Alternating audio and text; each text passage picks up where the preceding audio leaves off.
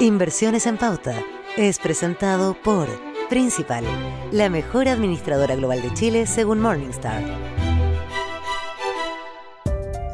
La llegada de fin de año es siempre una buena excusa para reevaluar las carteras de inversión atendiendo a las proyecciones que se tengan para el año entrante. A nivel de mercados globales, Estados Unidos parece estar lejos de una subida agresiva de las tasas de interés, a diferencia de lo que ha ocurrido en Chile. Sus proyecciones de inflación para 2022 llegan solo a 2,2% y la recuperación económica está bien encaminada.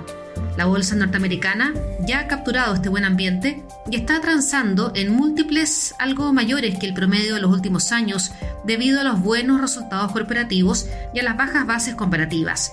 Un elemento de riesgo lo pone la reforma tributaria que se presentaría por parte de la administración Biden para subir la tasa a las empresas y que podría restarle vigor a la bolsa. Europa es un destino atractivo para poner varias fichas. Sus principales países muestran altas tasas de vacunación, pero aún están con cierto retraso en la recuperación, lo que abre opciones de reencontrar valoraciones atractivas.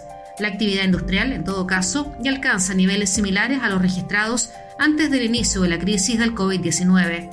El mundo emergente supone un riesgo algo mayor por la desaceleración china, los indefinidos bordes de la crisis de Evergrande y los riesgos políticos en toda América Latina, incluido Chile.